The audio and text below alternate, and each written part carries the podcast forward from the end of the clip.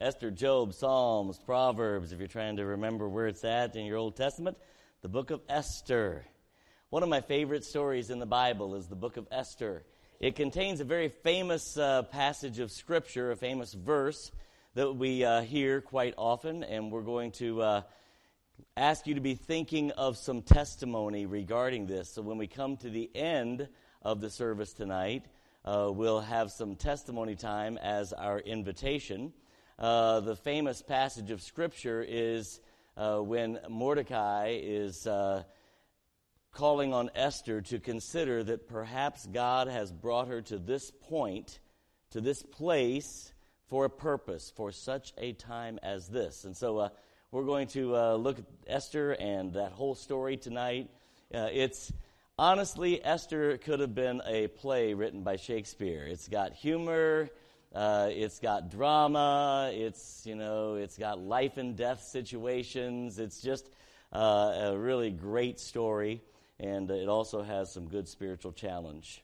Uh, let's go to the Lord in prayer, and then we'll jump in. Father, we love you. We do thank you for uh, letting us be together tonight around your Word, to allow iron to sharpen iron, to allow us to uh, fellowship, to allow us to sing your praise and lift you up. And Lord, I pray that as we're considering our own lives and the circumstances and situations you've placed us in, that we might uh, consider that perhaps it is that there's a reason that we don't yet understand, that we need to be looking for, uh, that we might be able to be used by you in a very special and unique way. And Father, we'll thank and praise you for all that you do. In Jesus' name we pray. Amen. You might uh, differ on these, so we'll just let you uh, help me out here. Let's talk about the main characters before I forget, by the way. Uh, Miss Melissa, this is her last Sunday home. When do you leave, Miss Melissa, to go back to Africa? Tuesday afternoon. So, uh, pardon? Traveling through to Wednesday night. Take her a while to get there with two babies. So, uh, pray for her and uh, just uh, you might want to say your goodbyes at this point as they go back to the mission field, join the rest of her family over there. She came home for her brother's uh, wedding, and uh, things uh, went well, and now they're getting ready to head back. So, main characters. Who would you say the main characters are in the book of Esther? Esther being a given, okay? We'll say Esther. Who else would you consider a main character in this story? Mordecai. That's going to be another. Who is Mordecai? Esther's uncle. Haman. Who is Haman? He's the bad guy, right? The music, cue the music, right? Dun, dun, dun, dun. There comes Haman under the scene. And uh, give me another one. Ahasuerus, or however you say it. Yeah, right. That's the king. He's the king, and that's he's going to be a, a, significant part of this story. Anybody else? Vashti is the uh, former queen, and uh, she is about to, and that's where the story is going to start. You don't want to leave that part out. It's an interesting part of the story because it's what sets up Esther to be able to come onto the scene and to, to make all this work. So we're going to kind of walk ourselves through the story very quickly. We're not going to read the whole book, all right? Uh, but it's not a long book, but we're not going to read it all tonight. Uh, but we'll kind of hit the highlights of it and uh, let you see some of the story that's taking place. And those would have been the main characters that I would have come up with. You might, there's a whole bunch of characters listed. I mean, a mountain load of characters that are listed in the book. And uh, you can kind of go through and read them. But it starts out here in this first uh, chapter. We're going to just kind of walk ourselves through the chapters. All right, so in chapter, let's start at verse 15 uh, for sake of time. Jump down to verse 15. It says, What shall we do unto the queen Vashti according to the law?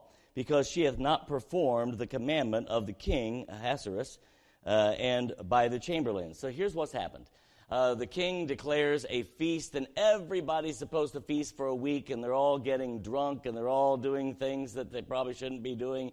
And a long way into the uh, feast week, the king decides to call the queen in and kind of show her off, because the Bible says she is beautiful, and the whole uh, country kind of looks to her for her beauty. And the queen, not willing to be a toy, not willing to be a puppet, says to the king, I'm not coming. You know, you have you're a, you're a drunken mess, and you, all you want to do is use me for your own purposes, and I'm not coming. And that kind of sets the story where uh, everybody starts getting upset. But there's an interesting twist here. It's not really a twist, it's exactly what the story is. It's an interesting thing for us to look at, at how these. This is not necessarily a, sh- a, story about chauvinism, but it does carry a great deal of chauvinism in this beginning of the story. Listen to verse 16. And Memucan, wouldn't you love to have that name, teenagers? Memucan. Praise the Lord for my parents. I tell you, I am so thankful every time I read these names sometimes. Answered before the king and the princes, Vashti the queen hath not done wrong to the king only, but also to all the princes and to all the people that are in the provinces of the king Ahasuerus. For this deed of the queen shall come abroad unto all women, so that they shall despise their husbands in their eyes when it shall be reported. The king Ahasuerus commanded Vashti the queen to be brought in before him, but she came not. Likewise shall the ladies of Persia and Media say this day unto all the king's princes which have heard of the deed of the queen, thus shall there arise too much contempt. And you get the idea of what's happening here. Now, wait a minute, we got to keep these women under in control. Uh, these women are getting a little out of hand, and the queen is going to lead the charge. Now, we can argue forever about whether or not, uh, you know, there is some cause for concern, but the real truth is who's the moral one in this story? Vashti. You know, let's not forget that. You know, she's the one taking the high road, not the king. And uh, so all of them are like, hey, king, you're going to have to help all of us out because all of us husbands are going to be in trouble when everybody sees what your wife has done. If she gets by with it, we're all in trouble. We're never going to keep our women under control. That's what they're saying, you know, and uh, you can argue that other point however you want to d- deal with it. Go down to verse 20, look at the decree. So the king comes up with the decree. And when the king's decree, which he shall make, shall be published throughout all his empire, for it is great, all the wives shall give to their husbands honor, both great and small. What is wrong with this, guys? Help me out here. This is a problem. There is a problem with this decree. What is it?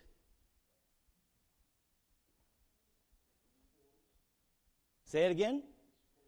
It's forced. Should, ladies, should you honor your husbands? Absolutely. I'm not letting you off the hook. Absolutely. But guys, if if they honor us out of fear, it's no longer honor. It's fear. Do you understand this? The, there's no place in the Bible that has that dichotomy where men rule over in a way that creates a fearsome or in a way that has to mandate. If it has to be done by law, it is no longer honor. That's a problem. And so as we go into our relationships at home, you know, it is based on our love first for God, and we honor Him by accepting the role that He has placed us into as husband, head of the house, or as the wife who is to submit herself to the authority of her husband. I'm not backing away from that one. That's Bible. You have to deal with God on that one, not me. But when it's mandated by a decree where there's a problem, when it's forced, there's a problem. Guys, we ought to be earning the honor because we ought to be fulfilling our role, which is to love our husbands as Christ, our loved husband, our wives, as Christ loved the church and gave himself for her, right? When, we, when you're doing that, honor comes in. So anyway, there's this problem. That's kind of the setup. So uh, Vashti does this, and so the king kind of disowns her and puts her in the back burner, and, and he's not going to uh, honor her anymore. And that kind of sets up the, the next part of the scenario. Chapter 2, the king begins to say, okay, I need to find me a new queen. Now, he's got all kinds of wife things out there, but he wants to find a queen to, uh, you know, be the one that kind of is the figurehead. And so in chapter 2 and verse 5 begins the uh, story that you're more familiar with. It says, Now, uh, in Shushan, the palace, there was a certain Jew whose name was Mordecai, the son of Jair, who's uh, the son of Shemaiah, the son of Kish, a Benjamite, who had been carried away with Jerusalem from, with the captivity, which had been uh, carried away with, uh, yeah, that name, king of Judah, whom Nebuchadnezzar, the king of Babylon, had carried away. And he brought up, wait a minute, that doesn't say Esther. Hadassah, which is Esther, just so you know, all right? so if you hear somebody named Hadassah, which you should, most of you should know someone named Hadassah because it hasn't been that long ago they were here. Uh, my, my nephew, Joe, and his wife named their firstborn Hadassah. They uh, now ministering at Martinsville Baptist Tabernacle. But anyway, um, so that's that name, Hadassah. This is Esther that's, that's being uh, spoken of. And so Esther and Mordecai come onto the scene now. So he brings up Esther, uh, that is uh, um, Hadassah, that is Esther, his uncle's daughter. For she had neither father nor mother, nor, and the maid was fair and beautiful, whom Mordecai, when her father and mother were dead, took for his own daughter. So he's been raising this uh, young lady named Esther as his own, even though he's an, a relative here. So he steps in. And so you have Mordecai and Esther. Go down to verse 15 so we can just kind of keep things moving here. Now, when the turn of Esther, the daughter of Abihail, the uncle of Mordecai, who had taken her for his daughter, was come in, to go into the king, she required nothing but what that person, uh, yeah, you know, you guys can pronounce it, the king's chamberlain, uh, the keeper of the women, appointed. And Esther obtained favor in the sight of all of them that looked upon her. Don't miss this. If we're not careful, we, we emphasize Esther's beauty. Was Esther beautiful? The Bible says so. But don't miss that God is doing a work. Because beauty starts as every one of us should know inside, right? Not outward. It is not the outward adorning, the plaiting of the hair and the putting on of jewelry and of makeup that makes the woman. It's the inward man, the inward person that makes this beautiful. And so don't miss the hand of God here because later on you can see that God has put Esther in place on purpose. So God uses her beauty but as people are attracted to her, there's just something about her, and the king is about to respond uh, to Esther in a unique way. So here, uh, Esther's brought before, and she's kind of lifted up uh, before all of the people. Go down, if you would, to verse 17. And the king, what's it say? Loved Esther above all the women, and she obtained grace and favor in his sight more than all the virgins so that he set the royal crown upon her head and made her queen instead of Vashti. Now, tell me, what do you know about Esther? What is she to the king prior to becoming queen? She's a slave, right? They've taken over. She, the, the Jewish people are there ser, as servants. Uh, she's a slave. She is low man on the totem pole. She really is way out of her league it is because God has moved her. But she is way out of her league. Uh, she doesn't belong there, so to speak. And yet, Mordecai seems to have had some inkling of God doing something because he goes from the very beginning to prepare Esther. Esther, you need to get ready because you're going to go. And more than just that you're going to go, I, it, as you read through it, it seems that Mordecai expected Esther to be chosen. You know, he, he's, it's like he's not surprised by any of this. Uh, he sees her beauty. Of course, every father, adopted father, whatever you want to call Mordecai at this point, sees their daughter as beautiful. And so, but he's like, eh, who wouldn't love her? And uh, so puts her out there, and here's Esther, and all of a sudden she goes from being way down here to being the queen. Now, the queen doesn't hold a whole lot of power in this country. They really don't. Um, just like everyone else, they had to be invited in to speak to the king. And so uh, you'll see that later on the story. But uh, so here's Esther. Go down, if you would, please, verse 21. And uh, let's read. Now, in those days, while Mordecai sat in the king's gate, two of the king's chamberlains, Bigthan and Teresh, of those which kept the door, were wroth and sought to lay hand on King Ahasuerus. And the thing was known to Mordecai, who told it. This is an important part of the story. It often gets overlooked. It's only a couple verses here. But Mordecai is going to save the king's life. So it says, And the thing was known unto Mordecai, who told it unto Esther the queen, and Esther certified the king thereof in Mordecai's name. And when the inquisition was made of the matter, it was found out. They were, therefore, they were both hanged on a tree, and it was written in the book of the Chronicles before the king. So it's recorded that Mordecai is the one who found this out, turned in this information, and saved the king from an assassination attempt. All right, so that was found out. This was good news. Kind of end of the end of that part of the story, but it will come up again in a little bit, so don't lose, t- lose sight of it. Go to chapter 3 now.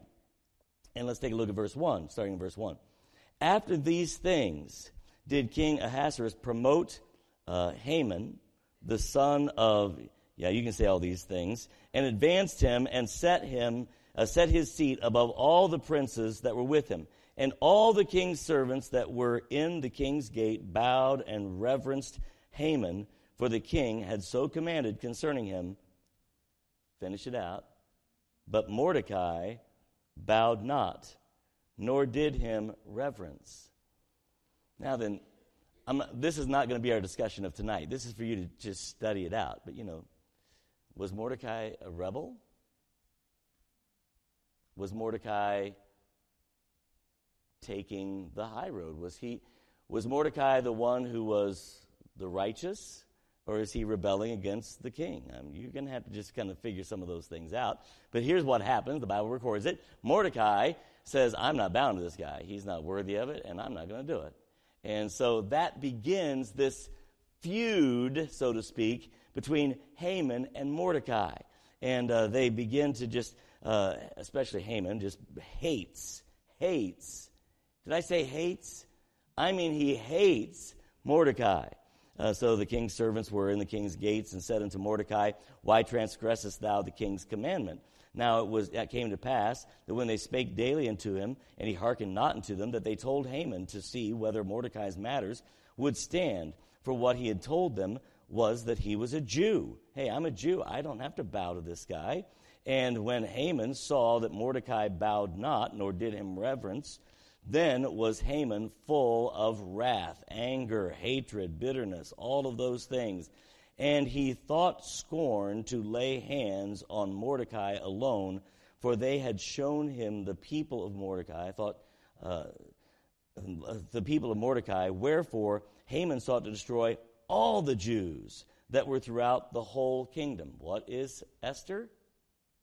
A Jew. So you know the story. So here it is. You get the whole scenario. This and you can see this happening in a play, can't you? I mean, you can just kind of see all this stuff being played out. How many of you saw the play that Suburban did years ago on Esther? Uh, about a handful of you. Man, I, t- I wish they would do that one again. Somebody needs to get hold of that play and do it again. Do it. Somebody here needs to do it. It's a great play. But anyway, it's, it just was exciting to watch how that happened, but it's all being played out, and here's what's happening. So now then this begins. So there's this extra bit of tension that's happening here. And then we've got to keep moving. I'm not going to get there, not get done if I don't hurry. Go to chapter 4. We'll just read verse 14 in chapter 4. Mordecai goes to Esther and says, Esther, here's what's happening. Haman is planning to have all the Jews killed by law, by mandate. And uh, somebody needs to help us and you're the queen, Esther. So you need to step in. You need to talk to the queen. Use your influence over the, the king and see if you can't talk some sense into him. And Esther's like, just because I'm the queen doesn't mean that I can do whatever I want. I have to have permission to come into the king. And if I come into the king without permission, then one of two things is going to happen. Either the king is going to put out his scepter and grant me permission to speak, or I'm going to be put to death. That's the law. And Esther's like, and Esther, go figure, she's a little bit scared. I mean, she's just a young lady. She's, this is, she's a young lady who's out of her element, out of her comfort zone, et cetera, et cetera, right? I mean, this is, this is not a good situation. And she's like, I don't know. And then chapter, or verse 14 is where uh, Mordecai makes this great statement. For if thou altogether holdest thy peace at this time, then there shall be enlar- uh, then then shall their enlargement and deliverance arise to the Jews from another place. Listen to Mordecai's faith. You know what he's saying? Esther, if you don't do this, God will use someone else to do it. How could, how could Mordecai say that? Jonathan? Oh, because the Jews had all kinds of promises to hold on to, that God was not going to let them just disappear off the face of the earth. And so Mordecai says, Esther, it's either going to be you or somebody else. And listen to what he goes on to say. he says from another place, But thou and thy father's house shall be destroyed. He says, Don't think that you're going to get away from anything. You know, if, if, if he comes after me, he's coming after you, he's coming after all of us. You're a Jew too. And then he goes on to say this, And who knoweth whether thou art come to the kingdom for such a time as this? Maybe God put you here on purpose. Now, this is our testimony time, well, not yet, but this is what I want you to be thinking about. We're going to finish the story, then we'll go back to testimony time. Can you think of a time in your life in which God pushed you to a place? Maybe a place you didn't even want to be. Look at Esther. She wasn't anxious to go there. And at the time, you didn't understand it. At the time, you didn't get it. But in time, you came to realize that God was accomplishing something that you just hadn't yet seen. That's where Esther is. Who's to say but that God hasn't placed you here for just such a time as this? I've got to hurry. I'm going to run out of time. So Esther goes to the um, Esther goes to the king and says, uh, enters in and waits, and the king puts out a scepter. And the king says, amazing thing, Esther, ask whatever you want. I'll give it to you. Whatever you want, just, just ask. I love you. I'm going to give it to you. And what does Esther ask for? Come to dinner. And then I'll tell you the rest of my request. So they come to dinner. Bring somebody with you. They come to dinner. And then Esther says, the king says, Esther, what do you want? And Esther says, Come to dinner one more time. and I'll tell you the rest of it. I mean, I don't know if she's trying to work up her nerve if she's just trying to build up his curiosity, I don't really know, you know, but she's like, come to dinner one more time. And she and the king brings Haman and him and they come to dinner. And finally the king's like, Esther, what do you want? Whatever you want, I'm going to give it to you. Just ask. And Esther says, somebody is threatening to kill all of my people. And the king's like, tell me who it is, and I'll make sure it's taken care of. Now, can you imagine what it would be like to be Haman at that moment? You're sitting at the table with the king, and you're listening to the conversation between the king and the queen. I'll give you whatever you want because I love you. Whatever you want, it's yours. I won't hold anything back. Tell me who it is. I just want to know. now, what we didn't have time to look at is that in the meantime, Haman has been working to have Mordecai killed. Do you know why? Because we don't have time to, I'm going to just tell you the story. Because the king one night couldn't sleep. Remember what, what's he doing? He's reading the Chronicles. Remember the Chronicles of the king that we just heard about earlier? He's reading through, and he reads the story about Mordecai saving his life. And he's like, hey, to his servants, what'd we do for this guy? And the servants like, we didn't do anything for him. He says, who's around? They said, Haman's in the chambers. Get Haman up here. Haman, if I wanted to really honor somebody, what do you think I should do? And Haman thinks, the Bible literally says this Haman thinks, the king wants to show me honor. And so Haman goes through this big scenario. I mean, you ought to dress him up and you ought to make a parade and you ought to march him through town and let everybody see how much honor you want to bestow on this person. That would be the thing I would do, king. And the king says, That's a great idea. See that it gets done to Mordecai. he hates him, hates him. He's been building gallows to kill this. And now he's really, he just cannot wait to kill Mordecai. And so he's really trying to make all this plan happen. And now the queen points him out.